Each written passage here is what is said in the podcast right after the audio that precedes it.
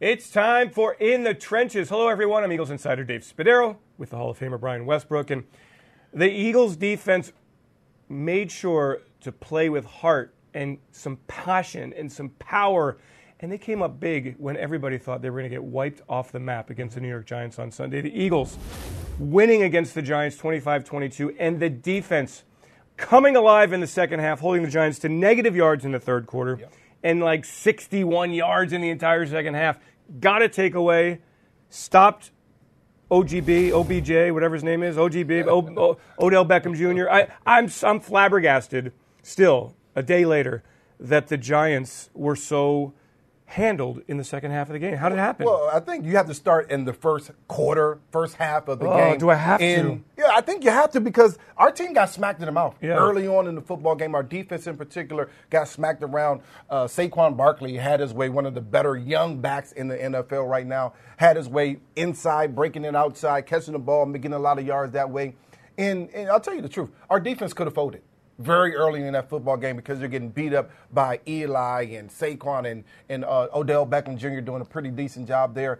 But they came alive in that end of the second quarter there to get that interception. Big time play there. We'll, we'll, talk about it, but I'm just glad that they showed up. They didn't allow that team to back them down and continue to push them down. They actually said, okay, right, that's enough. We're not going to take that anymore. Showed to be a different team, especially in the second half. Yeah, and just to kind of put it all in perspective, the Eagles didn't have Jordan Hicks at middle linebacker, nope. didn't have Jalen Mills at cornerback, didn't mm-hmm. have Rasul Douglas at cornerback, yep. didn't have Sidney Jones at cornerback, didn't have Avonte Maddox at safety. Of course, Rodney McLeod out for the season, as is Ronald Darby. So they went into this game with a skeleton crew, including De'Vante Bausby, yeah. Cre'Von LeBlanc. Uh, they used Tre Sullivan, Corey Graham at the safety position. Chandon Sullivan started at safety, or rather at cornerback, got hurt. Malcolm Jenkins came down and played in the nickel position. So the Eagles, I mean, Jim Schwartz gave them a lot of credit, yep. put together a scheme that foiled and frustrated and ultimately got after Eli Manning and stymied the Giants offense. And really, it did start, Brian.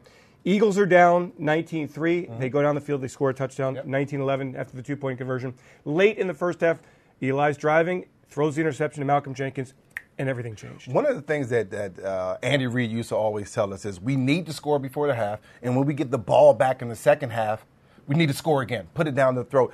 That didn't exactly happen the way that Andy Reid would draw it up, but we scored, just like you mentioned before the half. Our defense came alive. They're allowed the, the Giants to drive down the field. They're almost inside the, the, the 20 at this point. Malcolm Jenkins comes up with a huge interception. That changes the, mo- the momentum of a Giants team that literally has been moving up and down the field at will all uh, most of the first half change the momentum. We go into halftime. We come out of halftime. We didn't get the first down. We didn't convert. We had to end up punting in our first offensive series. But our defense, Malcolm, I mean Michael Bennett, came alive in that next series for the defense. A sack there, big stop right there, and now our defense is building. That's how you stop a team. That's how you stop their momentum. And it also changes the way that Pat Shurmur, offensive play caller and head coach for the Giants, play, called the game. He didn't have confidence anymore in Saquon Barkley. Only five touches in the second. No, that, that's mind blowing. How could you not have confidence in Saquon? But you called him one of the best young running backs. Yeah. I'd call him one of the best we, running backs. Certainly, the one of maybe the best. The best. I've yeah. never seen anything like the kid. I, Tree trunk legs, the moves, the power. No, no, he, he is an exceptional runner. I, I think when Pat saw what our defense was doing, at this point, our defense, instead of uh, coming in, they started playing their lanes. They started playing their fundamentals. They didn't let them bounce outside, which they allowed them to do a couple times in, in the uh, first half. I, I, just think that Pat wasn't. He, he, thought that he needed to go down the field and score points, and our defense didn't allow for that because our front four actually played much better in that second half. Chris Long, uh, Michael yeah. Bennett played a different type of ball game. Odell Beckham Jr. targeted nine times, five catches, 85 yards.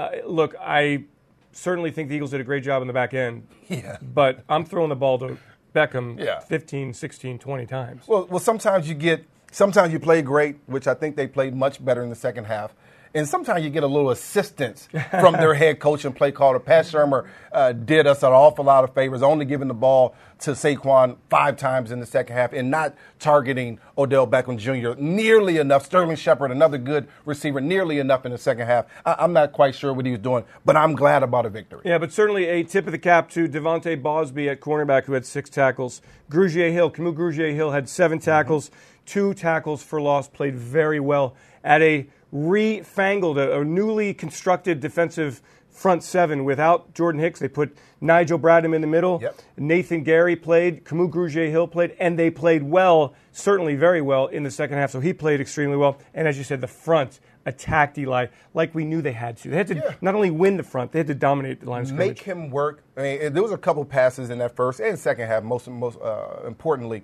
that Eli is chucking and ducking. He's throwing the ball up and ducking at the same time. That's the point that you want to get Eli Manning to. Our defensive line did a great job in the second half. Had him ducking an awful lot. And the Giants just one of three in the red zone, so Mm-hmm. the Eagles certainly did the job, keeping the season alive. Now you hope for some reinforcements to come in. Tim Jernigan saw his first action of the season on Sunday.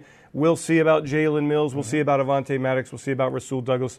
Maybe Jordan Hicks as well on Monday night against the Washington Redskins as the Eagles stay alive in the NFC East with another opponent from the division coming in the first place Redskins and the first place Cowboys just one game ahead of the Philadelphia. So it's all there. we got to get things, continue to allow that Little ball to roll spark. down the hill. Let's win two in a row. All right, let's do it. Brian Westbrook, Dave Spadaro. Thanks for joining us in the trenches.